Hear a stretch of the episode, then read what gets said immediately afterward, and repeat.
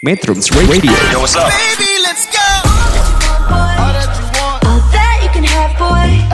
Got me spread like a buffet, bon Now they always say congratulations. Come and strip that down for me. I'm on my way. Girl, come and strip that down for me. Yeah, yeah, yeah, Metrums yeah. Radio, media terintegrasi kaum muda. Halo metronom, selamat datang di acara podcast eh, kita kali ini yang sebenarnya sih nggak ada namanya. Jadi anggap aja podcast nama kita ini podcast, aja. Eh, perkenalkan nama gua Helmi dan teman gua Nama gue Rifki. keren ya pakai lo gua. nah, nih eh, menurut Akang nih ya, eh, kira-kira orang Bandung tuh cocok nggak sih kalau misalkan pakai logo logo gitu? kalau pakai kata lo gua cocok cuman uh, logatnya segitu sekali lu Iya. gua tuh udah mau udah hard Metrums Radio, media terintegrasi kaum muda. Cause I can't get enough.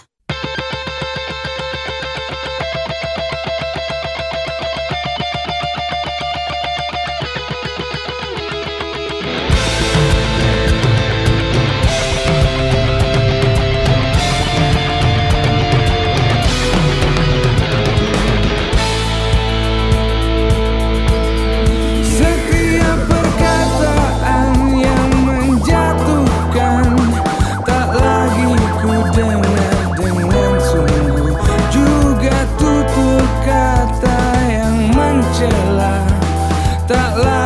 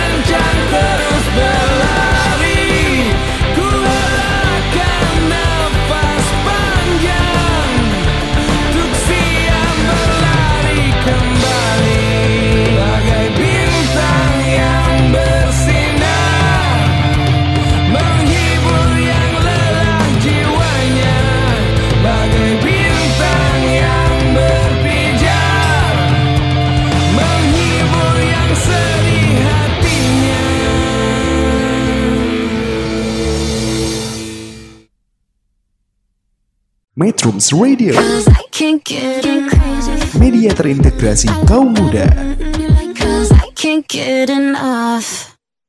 untuk di sini kita kedatangan eh, narasumber. Boleh perkenalan? Iya. Saya Tiara. Saya Tiara, saya Teguh Kak. Di sebelumnya eh, saya ingin bertanya eh, di kolektif kemanusiaan ini eh, akan teguh sebagai apa? Kebetulan kalau saya di kolektif sebagai foundernya A, akhirnya eh, Kalau saya itu sebagai ketua divisi Regenerasi. Hmm, oke oke. Nah, tapi eh, sebelum ke kolektif ya, eh, se- kesibukan dari Akang itu apa sih gitu? Tiara dulu ada dulu. Boleh. Kebetulan eh, saya tuh eh, sekarang sibuknya sebagai freelance MC kan, Hmm. freelance MC dan kebetulan juga eh, saya baru lulus juga kuliah di Universitas Langlang Buana juga, jadi saya alumni di Unla juga eh, lulusan Corona tahun kemarin. Nah sekarang mungkin eh, kerjaan saya freelance MC juga mungkin saya eh, mengurus salah satu WO di Kota Bandung. Gitu. Terus itu mungkin ya ini ini aja fokus di kolektif kemanusiaan kan. gitu. Iya. Kalau Tetu Nah, Tiara gimana? Baru lulus, Lulus ya? Iya baru lulus Juli, jadi sekarang lagi cari juga. Oh, iya. Eh, tapi eh, kolektif kemanusiaan ini tuh umum nggak sih atau emang dasarnya tuh buat anak-anak unla juga Nah, unla aja ya. pertanyaan menarik ya. Ya. Mungkin kalau misalnya eh, berbicara ke keanggotaan di kolektif kemanusiaan, kemanusiaan itu pertama kita buat tuh sebetulnya eh, saya sendiri yang buatnya mungkin itu berawal di tahun 2020 kita buat kemanusiaan saya sendiri mungkin itu tanpa anggota Eh, tanggal 11 Maret saya masih ingat kita buat kemanusiaan sendiri. Itu pas pas booming boomingnya covid ya, ya dulu ya. Ya. ada covid. Nah terus eh, dari situ kepikiran lah maksudnya. Ngampus kan nggak jalan ya ya. Hmm. terus kepikiran ada kegiatan apa nih? Terus eh, kebetulan juga saya di UNLA jurusannya di ilmu kesehatan sosial kan maksudnya mikir nih ilmu kesehatan sosial itu harusnya kalau udah lulus kita punya karya apa nih mereka oh ini nih kayaknya bikin karya sebuah wadah komunitas sosial aja komunitas kemanusiaan yang emang betul-betul eh, merujuk ke jurusan saya. Dari situ pertamanya saya memfokuskan si kemanusiaan kolektif kemanusiaan ini buat anak-anak KS dulu ah, KS kesehatan sosial UNLA nih Oh, sebetulnya iya, iya, iya. karena pas udah kita fokuskan misalnya 2020 kita skip dulu karena saya masih kuliah ya ya di tahun 2021 saya memfokuskan di kolektif kolektif kemanusiaan untuk eh, profesional sebagai komunitas yang profesional di bidang kemanusiaan. Saya membuat open recruitment dulu khusus untuk anak-anak kesehatan sosial dulu kan kesehatan sosial dulu enggak. Tapi ketika dilihat eh, apa ya eh, yang daftar itu bukan hanya anak KS Unla tapi masih ada anak-anak dari kampus lain. Juga mungkin ada juga yang nggak kuliah ada yang kerja apa mereka daftar ya kita ya terima-terima semua. Dari situ mungkin kolektif eh, yang asalnya kita eh, saya sendiri yang fokuskan bikin untuk khusus eh, komunitas Unla ya anak-anak KS Unla. Tapi mungkin untuk sekarang kita diumumkan saja siapa yang mau masuk ke kolektif kemanusiaan ya intinya dia punya rasa empati rasa mau berbagi yang tinggi. Boleh kita semua aja ikut termasuk kalau kamu ikut juga boleh. Oke, eh, menurut kalian kegiatan aksi sosial ini seperti apa sih?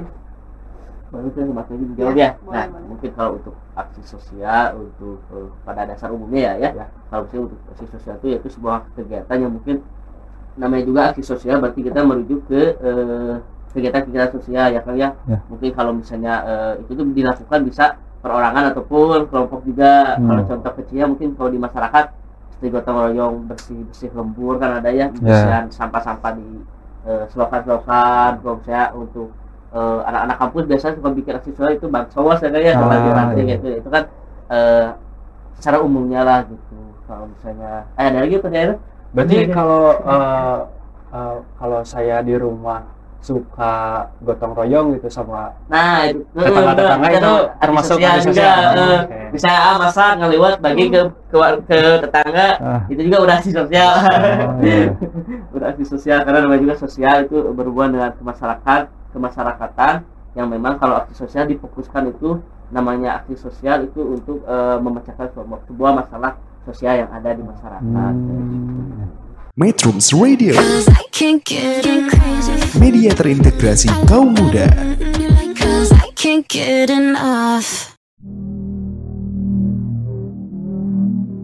Nggak semua orang bisa ngelihat dari sudut pandang orang lain gitu yang paling bahaya itu orang yang cuma baca satu buku.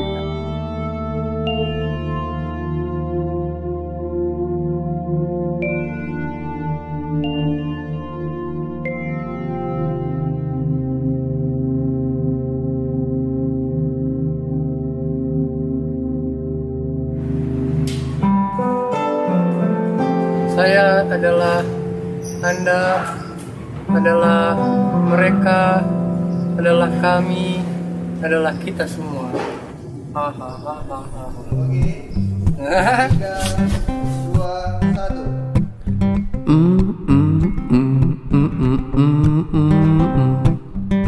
Berjalan dengan iman yang tebal. Woo! Angin pun sepoi-sepoi mendukung Ritualku hari ini Bulanku sembah jam 12 malam nanti. Liturgi selesai ku tulis sendiri. Kiblatnya menghadap hati nurani. Harmoni dengan yang hidup dan mati. Halo galaksi, aku merapat kemari Namun tiba-tiba mereka datang menghadang. Pakaian seragam dengan bendera di tangan. Seorang juru bicara dengan pengeras suara. Oh, Matanya tajam, hei mengkilat bagai parang. Ia tatap ku dalam-dalam. Eh, ia katakan hei kafir Sedang apa kau mondar mandir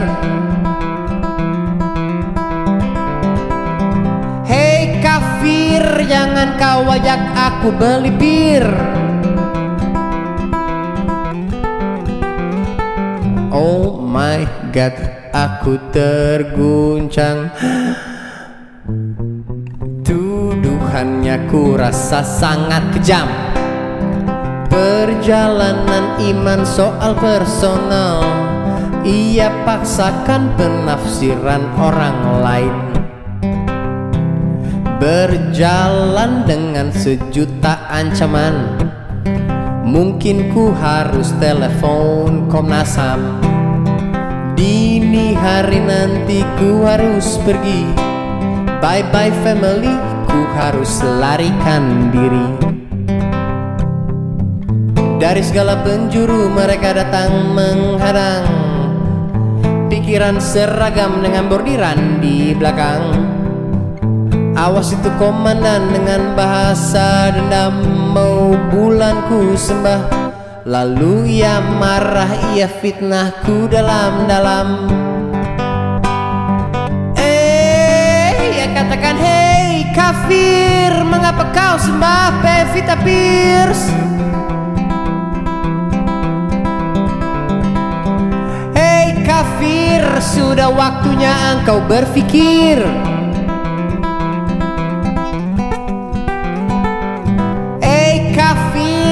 ini panggilan yang terakhir. Oh lala berpikir dicap kafir. Kini bahaya menyasar Pevita Pierce. Mereka yang hobi marah dan murka Mungkin kurang dibelai bagian ubun-ubunnya Ku belai ubun-ubunku tercinta.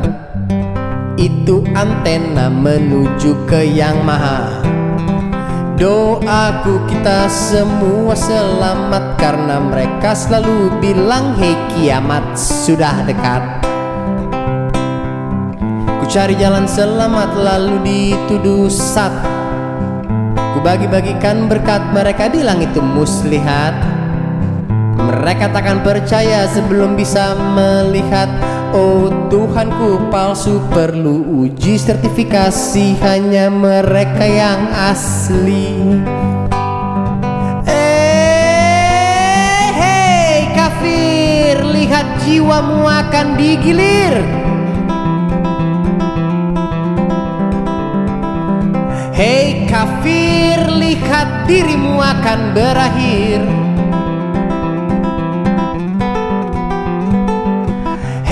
kafir Fir kafir kofar kafir. Hei kafir ini keloter yang terakhir.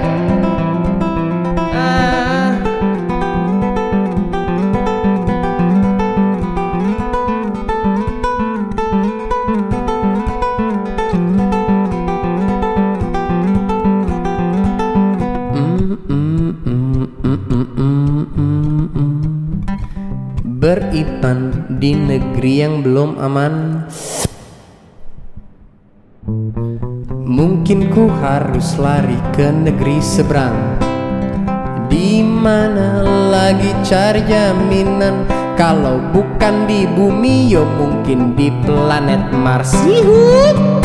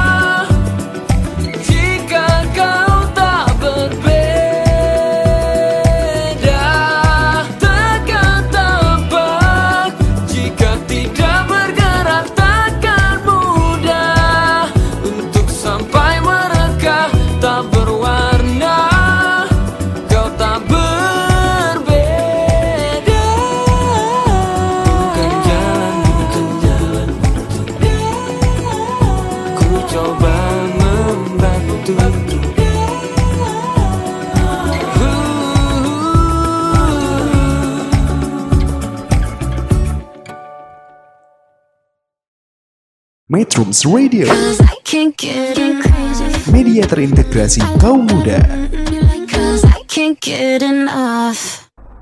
Eh, tapi menurut kalian eh, kasus apa sih sebenarnya yang harus kita pedulikan gitu? Dan akhirnya menjadi eh, proyek dari aksi sosial itu. Mm-mm. Kalau misalnya eh, untuk kasus apa ya, Hmm. karena banyak sekali ya, ya untuk kasus-kasus sosial. Kalau misalnya merujuk ke ilmu saya ya di il- ilmu kesehatan sosial itu sebetulnya kalau kita mau memfokuskan menolong so- eh, permasalahan sosial Hmm. itu kita eh, kurang lebih ada 26 sampai 28 eh, kes- eh, permasalahan sosial yang ada di eh, dunia atau Ya. yang ada di Indonesia kayak permasalahan eh, anak dengan eh, berhubungan hukum Hmm. terus ODGJ, eh, lansia telantar, kemiskinan, kebencanaan dan lain-lain itu semuanya ada 28 eh, sosial. Tapi kalau misalnya merujuk fokus di kolektif kemanusiaan sendiri, kita ada kita sampai saat ini karena kita baru eh, berjalan satu tahun ya, ya kita masih merangkak-rangkak. Kita mau fokus hanya di tiga divisi dulu untuk sekarang. Kita ada yang pertama ada divisi sosioedik ya. Divisi ini tuh namanya sosioedik. Kita fokus di aksi sosialnya di bidang sosial kayak kemiskinan, Hmm. eh, eh, lansia telantar, ODGJ yang itu itu kita fokusnya di sosioedik. Yang kedua kita ada eh, namanya divisi alas mimpi di sosial di sosial itu. Kalau divisi alas mimpi itu kita fokusnya di bidang pendidikan. Dan yang ketiga itu kita ada nama Ranger Rescue. Kalau Ranger Rescue kita fokusnya di bidang eh, kebencanaan seperti ini eh, Bu Tiara sebagai ketua di Ranger Rescue juga.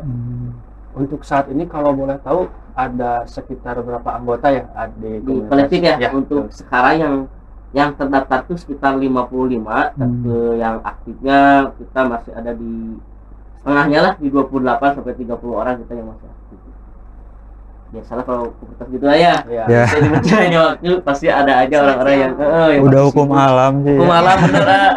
yang sibuk ya apa ya gak apa-apa Tapi ah, saya semakin penasaran Ah. dari jawaban-jawaban Akang Teteh. Ah. Yang membedakan eh, orang yang harus masuk komunitas aksi sosial atau yang eh, sec- kan tadi saya berbicara kayak eh, saya kerja bakti di eh, sekitar rumah aja udah aksi sosial Sosial, meskipun betul. sendiri. Ah, ah, nah, yang betul. membedakan eh, saya buat masuk ke komunitas atau enggak itu apa sih? Kalau yang- eh, feedback buat si masuk komunitasnya atau eh, ilmunya apa Ilmunya gitu apa, ya. betul.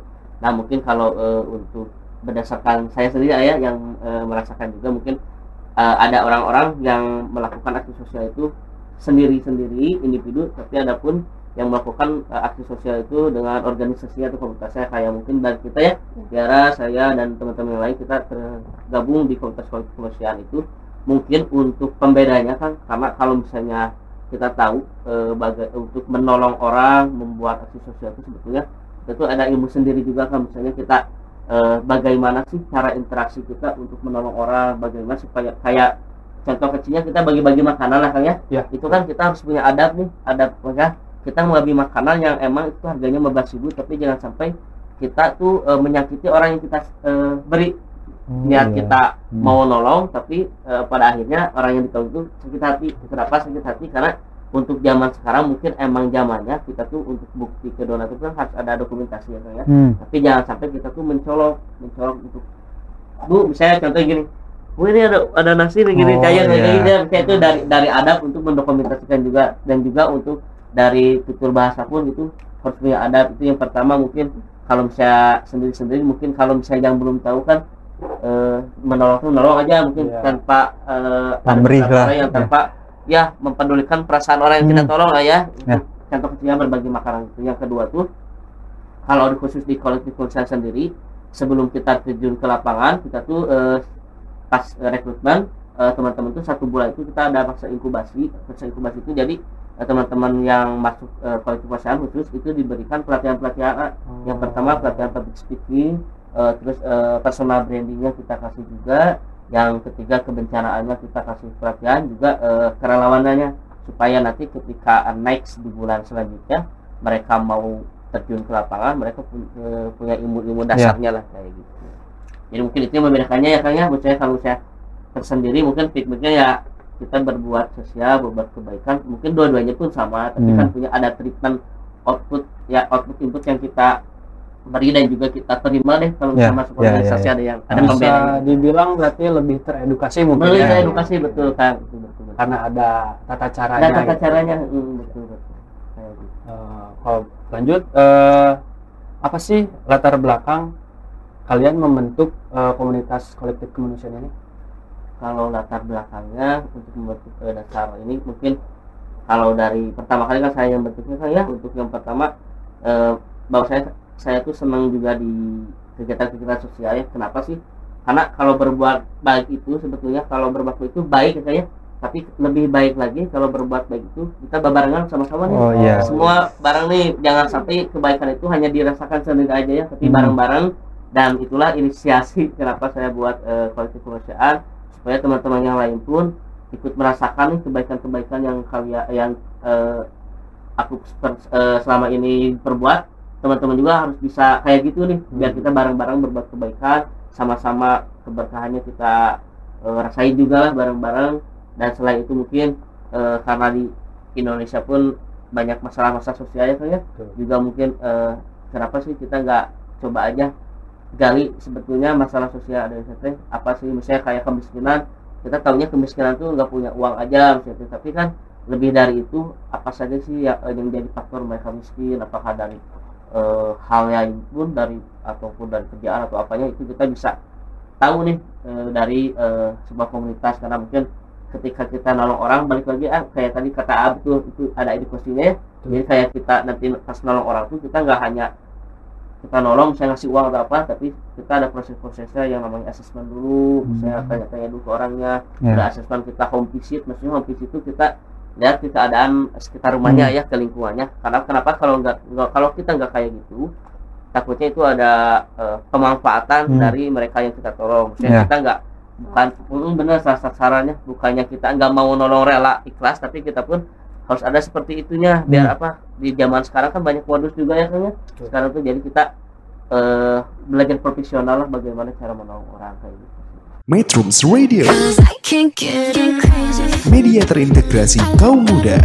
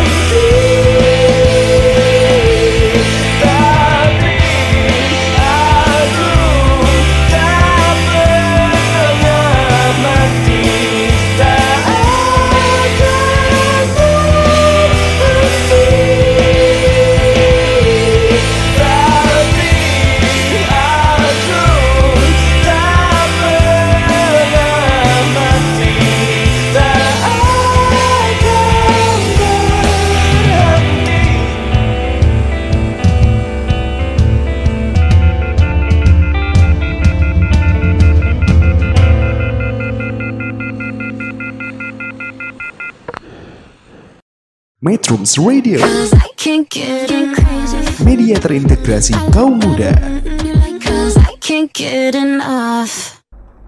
Nah, mungkin ini ya eh, karena kan tema kita tuh aksi sosial, terus tujuannya tuh buat eh, seumuran kita nih ya. Hmm, bener milenial milenial Ah, ya kaum milenial gitu. gadget, ya. Nah, gimana sih gitu? Maksudnya apa tantangan dari kolektif kemanusiaan itu buat merangkul Mm-mm. Eh, buat kaum milenial sekarang gitu? Ah, ah. sekarang mau jawab dulu boleh boleh kalau boleh. kalau untuk merangkul ya dalam diri saya pribadi diri dari dari saya pribadi Ah. itu tergantung kepada orangnya sendiri karena sosial itu dia akan tumbuh di dalam hatinya Nah, gitu betul, betul. kalau misalnya kita mau maksa seseorang tapi pada dasarnya dia tidak mau itu akan susah gitu. Hmm, Nah, iya.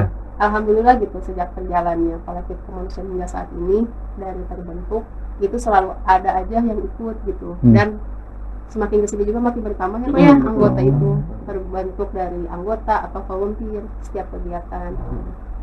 Karena pada dasarnya yang bagi saya itu sosial itu terbentuk dalam hati gitu. Hmm. tergertaknya dalam hati itu ingin membantu kita ya oke lah kita tidak bisa dalam secara materi kita bisa dilak bisa membantu secara fisik gitu, atau tenaga untuk menyalurkan atau membantu para para Iya. paranoid seperti itu seperti itu sih ya. Oh.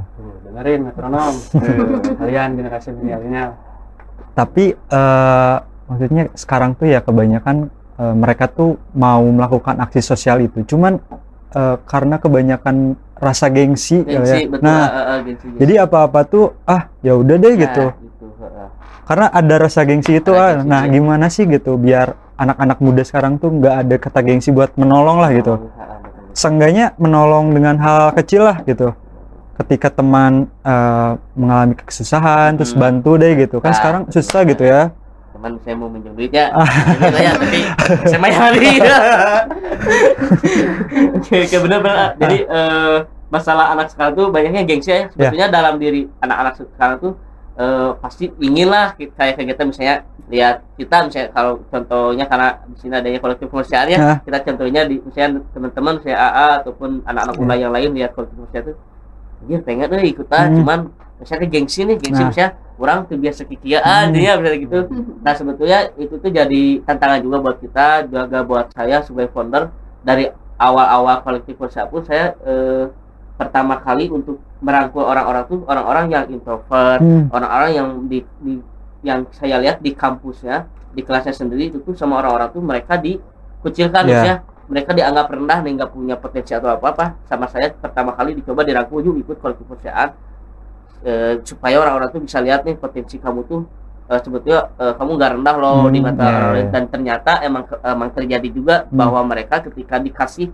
tempat ya, yang nyaman yang ternyaman buat mereka mereka bisa memberikan eh, potensi mereka Hmm. gimana terus teh eh, dia bisa eh, bekerja ikhlas Hmm. bisa eh, memperlihatkan dirinya sendiri kayak gimana ah, maksudnya makanya eh, tantangannya juga mungkin kolektif kemanusiaan itu punya tagline juga ya kita Ya. punya tagline sendiri namanya memanusiakan manusia Oh. kita kalau misalnya eh, tagline itu kita ada gerakan juga kayak Oh, gini iya. memanusiakan manusia kenapa kita ya kayak gini dulu jadi ini tuh sebagai simbol bahwa sebelum memanusiakan orang lain kita memanusiakan diri, Diri sendiri, sendiri, kita dulu ya. misalnya kayak mencintai diri sendiri Hmm. dulu eh, kita menolong diri sendiri dulu Hmm. karena kalau misalnya elemen-elemen itu udah ada di diri kita sendiri kita mau menolong orang Iya. pun udah gampang Iya, lah iya, iya. gitu Karena udah terbentuk udah dari diri terbentuk sendiri. di ya. diri sendiri betul ah kayak Hmm. gitu benar pisan kayak gitu jadi tantangannya mah ya kalau misalnya emang orang-orang itu kalau generasi sekarang gengsi-gengsi ya kita mungkin yang lebih langsung menjemput bola aja ya ngajak ya. Hmm. yuk isi kurang ayah kegiatan eh bisa bagi-bagi nasi kita kalau di kolektif namanya pemadam kelaparan ya Oh, Iya. saya pemadam kelaparan eh yuk dulu tuh bisa oh ayo yuk ikut pak boleh ya boleh ikutan jadi kita pun mau mau mereka eh, anggota kita mau bukan pun kita rangkul Iya. semua kalau gitu.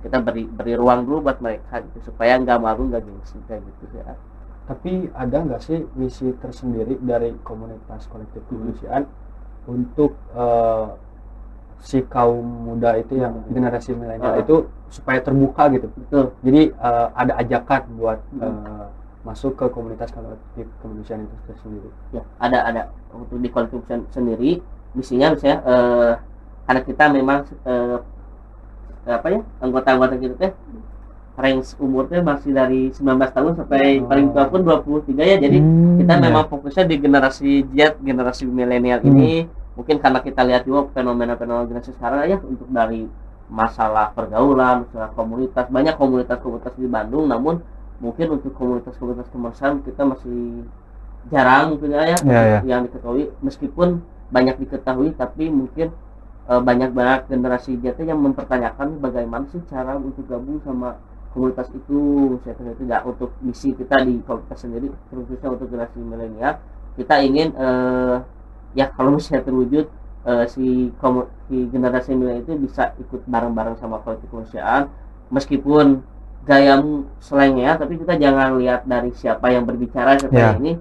Lihat kita lihat dulu eh, tindakan kebaikan mereka. Karena eh, kebaikan itu siapa pun yang berbicara pasti itu kalau kebaikan ya ya intinya itu baik ya ya meskipun misalnya mereka belum melakukan kebaikan itu tapi mereka berbicara kebaikan itu ya kita ikutin aja. Karena apa? Karena kebaikan itu bakal bakal akan tetap baik meskipun siapa itu yang berbicara makanya ya, makanya konsisten itu tidak eh, memilih-milih orang nih. Kalau orang selengan atau apa ayo aja ikut sama kita sama kita. Karena nanti pun mungkin mereka dalam waktu-waktu waktu-waktu terus ikut kegiatan kita mungkin mereka pun pasti adanya perubahan lah dari diri ya tersadarkan tersadarkan ah misalnya dari hanya memikirkan glowing jadi jadi glowing glowing glowing jadi grow up lah nanti Oh, grow up iya. diri kayak gitulah mungkin kayak gitu Tapi ya gini ya, eh, saya tuh pernah baca baca gitulah ya. Ada statement kayak emang peduli itu baik. Nah, Hmm, betul betul betul. menurut pandangan kalian deh gimana gitu Ya, tentang kira-kira. statement itu deh Iya. gitu. Kalau peduli itu emang harus dan wajib ya Ah. dan emang peduli itu pada dasarnya juga baik Hmm. kenapa kita harus menciptakan rasa peduli itu karena ya bagi saya itu setiap manusia yang harus bisa dimaknai itu ketika kita sudah mendapatkan apa sih kata dari sebaik-baiknya manusia dari bermanfaat bagi orang lain karena itu Hmm. karena ketika kita hidup ketika kita diciptakan itu kita sebisa mungkin dan semaksimal mungkin kita harus bisa bermanfaat bagi orang sekitar kita gitu. Ya. karena bagi saya ketika peduli itu tumbuh akan besar kemungkinan kita akan menjadi orang yang bermanfaat bagi sekitar. Ya. mungkin dari kang teguh betul ya. Peduli. Peduli banget sih. Iya. kepada ya peduli. Ya kalau saya kayak kata Ari pertanyaannya peduli itu Apakah peduli itu baik? apakah peduli itu baik Ah. sangat baik sih ah, peduli itu karena mungkin kalau saya didasarinya pedulinya dengan diri sendiri dulu ya, Ya, ya. ya, ya. kita balik lagi ke diri sendiri sih Hmm. ah. karena kalau misalnya kita terus peduli ke orang lain kita tuh capek aja jadi Iya, benar. kalau anak-anak sekarang tuh namanya apa people pressure ya namanya Oh iya, ya, benar. jadi mereka tuh terlalu menyampingkan dirinya sendiri Iya. tapi terus aja menolong orang lain tapi dirinya sendiri tuh rapuh ah Iya, gitu. iya, iya, iya. pada akhirnya mereka pun sendiri jadi yang overthinking atau apa makanya ketika kalau peduli itu emang dasarnya manusia harus emang peduli ya betul Hmm. kata uh, Tiara. karena manusia pun kita terlahir baik ya, ya. Ya, karena ada betul. keburukan-keburukan itu dibuat oleh kita sendiri Iya, karena Tuhan betul, mem- menciptakan kita itu baik sebetulnya dari pertama cuman kalau misalnya untuk eh, rasa peduli itu harus kita tumbuhkan Hmm. tapi eh, kalau misalnya memang teman-teman peduli terlalu over peduli ke orang lain Hmm. itu juga tidak baik untuk diri sendiri jadi makanya harus ada keseimbangan lah Ya, antara peduli betul. dengan diri sendiri dan juga kepada orang lain gitu. Sekarang eh, pesan yang disampaikan dari Narsum atau dari kolektif kemanusiaan untuk generasi milenial dan apa kalian punya solusi supaya eh, anak muda sekarang lebih aware ke yang namanya aksi sosial. Bang, Tiara. Kang Teguh dulu. ya mungkin untuk pesan untuk generasi milenial untuk Gen Z Gen Z yang ada di seluruh Indonesia khusus mungkin angkatan-angkatan kita juga mungkin eh, untuk hari ini mungkin tetap eh, yang pertama semangat ya jangan banyak ngeluh intinya jangan banyak ngeluh kita jadi manusia itu karena terus eh, kalau berhubungan dengan aksi sosial kita tuh bakal tahu makna kehidupan makanya kalau misalnya anak-anak sekarang healing healing yuk. Misalnya ke Ciwidey ke Pangalengan Hmm. tapi pulang-pulang tetap sakit ya. Karena kan aku jalan mah jalan ya nggak nggak misalnya eh, ketika healing ketika healing kita- nggak kalau misalnya healingnya rekreasi ke alam kita mungkin nggak akan 100% menemukan eh, bagaimana kita eh, menyembuhkan rasa sakit itu ya. Karena Betul. healing itu penyembuhannya namanya. Tapi kalau menurut saya sendiri untuk kita aksi sosial itu eh, itu aksi sosial adalah sebuah healing yang 100% itu bisa menyembuhkan luka kita karena untuk eh, apa sih yang dinamakan healing itu eh, menyangkut batin kita ya. Hmm, ketika kita masuk ke terjun ke masyarakat kita menolong orang kita tuh bakal tersadarkan nih apa yang menjadi kita keluh kesah kita. Kita lihat nih di lingkungan kita tuh nggak nggak kita loh yang menderita tuh misalnya ketika kita makanya kalau misalnya kita lagi eh, stres atau apa ya kita adain program deh. Misalnya kalau itu adain program ke masyarakat ya itu eh, tujuannya kita buat healing itu makanya ketika kita masuk eh, ke masyarakat kita bisa dapat arti kehidupan apa aja tapi ya mungkin kita juga mungkin harus bisa kalau nggak nggak jangan lihat terus ke bawah supaya apa kalau lihat terus ke bawah mungkin diri kita nggak eh, bakal hanya puas aja ya ya Hmm. puas puas sih dah orang pencapaian kita ada batuknya lu aya nu lebih menderita tuh orang Ya, ya, ya. kita pernah imbang juga lihat ke atas Hmm. tapi ke atas pun bukan kita bukan jangan overthinking Hmm. tapi kita buat jadiin motivasi juga buat atas orang kudu lali kaluhur ya kudu bisa jadi siga seeta Jadi patokan Nah, ya. patokan ya karena kalau hidup kita masih hidup di dunia ya kita hidup di dunia ya namanya hidup dunia terus aja perjuangan perjuangan Iya. perjuangan selain ibadah ya kita ya harus perjuangan aja terus Iya, betul, sampai betul. kita mati gitu ya Iya. Nah, gitu. jadi buat generasi milenial jangan nanya keluh kita mungkin kalau mau eh, merasakan healing sebetulnya healing sebenarnya ayo gabung sama kita. Di kolektif kemanusiaan ya. Juga mungkin eh, kalau nggak gabung pun sama komunitas yang mana pun semua baik namanya komunitas kemanusiaan mereka eh, berjuang untuk menebar kebaikan. Ya. jadi buat generasi milenial jangan gengsi-gengsi untuk buat kebaikan. Masanya eh, kita buat kebaikan sekecil-kecil aja dulu. Misalnya di kampus lihat nenek-nenek pengen nyebrang kita seberangi itu sebuah kebaikan yang amat-amat sangat sangat baik buat kita. Jadi buat generasi milenial semoga eh, semua bisa menebar terus kebaikan di mana pun dan kapan pun berada kayak gitu Ya. kan jadi bisa sama jadi Teh Tiara gimana tambahnya Iya. benar eh, saya sepakat banget dari apa yang katakan Teguh itu bahwa emang sosial itu bisa saya katakan merupakan ter- eh, healing terbaik gitu Hmm. healing terbaik karena apa kenapa healing terbaik karena ketika kita membantu atau kita melaksanakan sesuatu itu kita mendapatkan senyuman dari orang yang kita Nah, orang yang kita tolongin gitu. Nah, senyuman yang orang yang kita tolongin itu kita membuat senang di dalam diri kita sendiri, Hmm. merasa kayak kita tuh bersyukur loh ada di posisi ini karena kita merasa bersyukur karena kita memiliki kelebihan karena kita mendapatkan sesuatu ya. ya sesuatu yang orang lain mungkin belum bisa bisa. dapatkan Betul, betul. Sesuatu yang mungkin orang lain harapkan yang ada dalam diri kita sendiri gitu. Karena ketika saya juga melaksanakan aksi sosial itu terketuk dalam diri hati saya sendiri. Mungkin ya kawan-kawan di sini ada yang belum ngerti apa sih kenapa sih kita harus melaksanakan peduli kenapa sih kita harus membantu sesama kenapa sih kita harus melaksanakan sosial itu ya mungkin karena hati-hati kalian itu belum terketuk adanya akan hal itu. Tetapi secara cepat atau lambat itu akan terjadi. Yang Ya. merasakan kita harus bisa untuk membantu sekitar gitu. Jangankan hal yang besar dulu hal yang kecil kecil kecil dulu benar katakan teguh kalau misalnya ada sekitar yang kita yang membantu kita harus bantu. Jadi mulai dari bantu orang tua ya, dulu lah ya. bantu orang tua bantu saudara atau bantu temen gitu karena hal-hal yang kita bantu itu akan berdampak besar bagi orang yang kita bantu Hmm. gitu. Nah, hal ya- hal-hal itu tuh yang bisa kita bersyukur dan juga emang trauma healing terbaik. Karena ya. kita benar-benar merasa senang Hmm. gitu. Ah. Seperti itu. Sebuah reward tersendiri Ya, lah gitu. Itu, itu, benar ke sana. Metrums Radio, media terintegrasi kaum muda. Cause I can't get enough. Cerita lengkap Tak sedikit orang melakukannya. Menggambar tubuhnya. Tubuhnya. Raut wajah hingga namanya Memang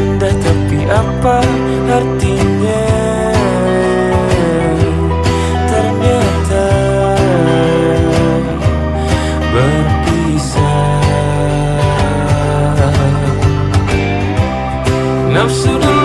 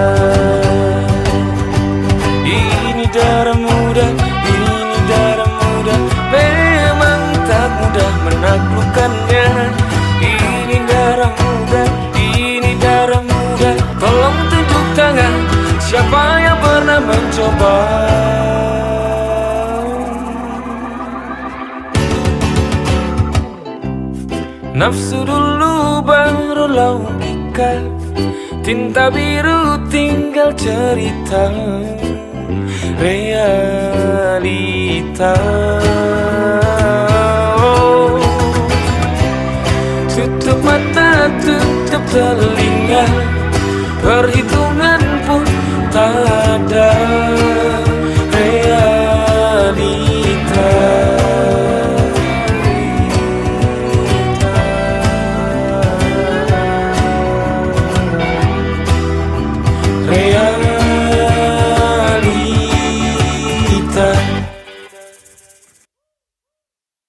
Metrums Radio, Cause I can't get enough. media terintegrasi kaum muda. Ada tahu? Kalau eh, saya semakin penasaran nih Eh, karena ada di penghujung acara podcast ini. eh, eh, apa sih proyek ke depannya buat kolektif kemanusiaan? Ya kalau misalnya mungkin kita ulas dulu ya karena tadi belum dibahas juga ya Ya, masih ada waktu juga ini ada. ada.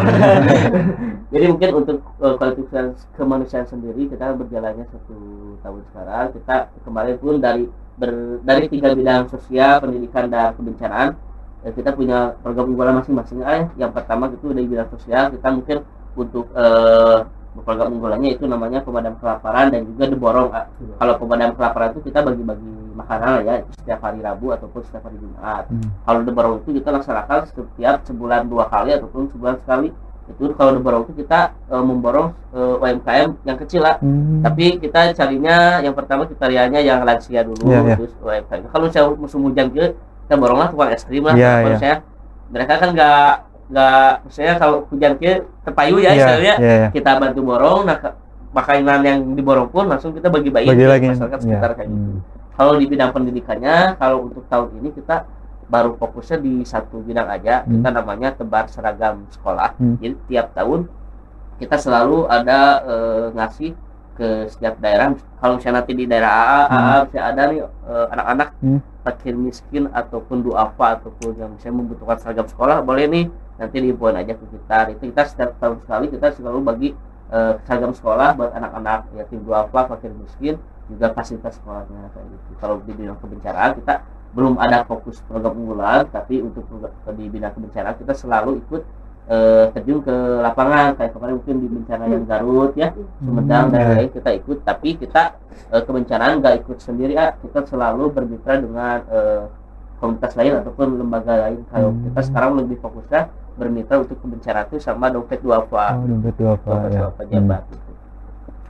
Kalau untuk proyek oh proyeknya ya, Ya. kalau proyek untuk proyek ke depannya insya Allah eh, kalau kemanusiaan di, di, di program unggulan itu nggak akan dihilangkan cuma kalau kita sekarang lagi ada eh, misi yaitu sebuah eh, kampanye kebaikan nanti kita mau mau rencana mengajak beberapa elemen yang ada di kampus UNLA juga terus kita mengajak juga lembaga dan juga para selebgram untuk eh, kampanye kebaikan ke jalanan ya gitu. Yang keduanya kita lagi mau mempersiapkan eh, nasi ini nasi uduk 2500 ah. Jadi nantinya kita bak- di si pemadam kelaparan ini bakal eksperimen nih. Kalau kemarin kita hanya cuma-cuma, nah sekarang kita dia dikasih harga nih. Jadi buat teman-teman yang mau misalnya mau beli makan kita eh mau makan mereka harus beli tapi Hmm. dengan harga 2500 sudah banyak menu yang kita kasih kenapa kita sekarang kasih harga karena biar mereka tuh nggak terbiasa diberi Iya, ada benar, benar, jadi biar meskipun misalnya misalnya A nih Nah. pengen makan punya uang 5000 si A nggak punya nggak punya uang hayulah kurang ditraktir Oh, nah jadi iya. itu jadi misi dari eh, nasi uduk 2500 itu misinya gitu jadi kita eh, mau menyebarkan kebaikan bareng-bareng nih Iya. meskipun A punya uang 5000 tapi A udah bisa berbuat kebaikan loh Hmm, betul, betul. Nanti insya Allah di 2023 eh, awal tahun ini kita akan laksanakan. Kalau selebihnya mah masih tetap di ya kemarin-kemarin mungkin di tahun depan pun ada rekrutmen volunteer juga. Hmm.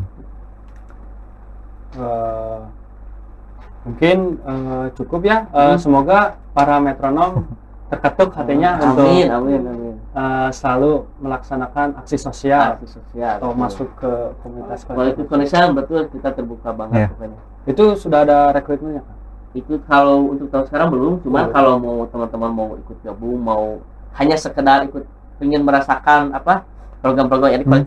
kita terbuka terbuka terus ya karena kemarin per eh, program-program kita selalu ada orang-orang baru Hmm. saya Tiara eh, ada nih temennya yang mau ikut Ya. kita selalu eh, selalu eh, terbuka buat mereka cuman mungkin bedanya eh, mereka tidak dulu masuk ke anggotaan jadi Hmm. baru volunteer dulu jadi Ya. ada kalau di WhatsApp-nya kita ada dua grup juga ada Hmm, grup, ya, anggota ya. yang udah khusus juga eh, para volunteer itu buat teman-teman yang mau ikut aksi sosial kapan pun itu boleh yuk gabung sama kolektif perusahaan dikepen aja lah di Instagramnya gitu Boleh. ya ya Terima kasih Ya. eh, Kang Teteh buat narasumber yang udah mau hadir, udah mau eh, memberikan pendapat Hmm. atau sharing barang kita Gitu. ya di, di podcast kali ini. Sukses buat eh, komunitas kolektif kemanusiaan, sukses Amin. buat Akang, ya amin, terus amin. buat eh, Teteh Tiara, sukses terus. Semoga lancar di kegiatan-kegiatan di komunitas Ya. tersebut ya terima kasih juga buat metronom yang udah ngedengerin sampai akhir semoga kalian eh, nyaman dengan obrolan kita semua Ya. eh, dengan pembahasan aksi sosial ini Eh, jangan lupa untuk mendengarkan eh, Metrum Radio di eh, website metrum.co.id Dan jangan lupa download juga aplikasinya di Play Store dan di App Store. Betul. Ya, mungkin ada sedikit kesimpulan ya eh, dari saya. eh, ternyata kebaikan itu tidak hanya eh, dengan sesama manusia gitu. Tuh.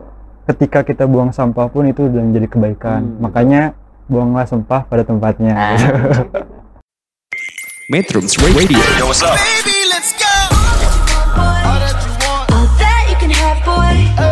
Got me spread like a buffet. Bon now. Now they always say congratulations. Come on, strip that down for me. I'm on my way.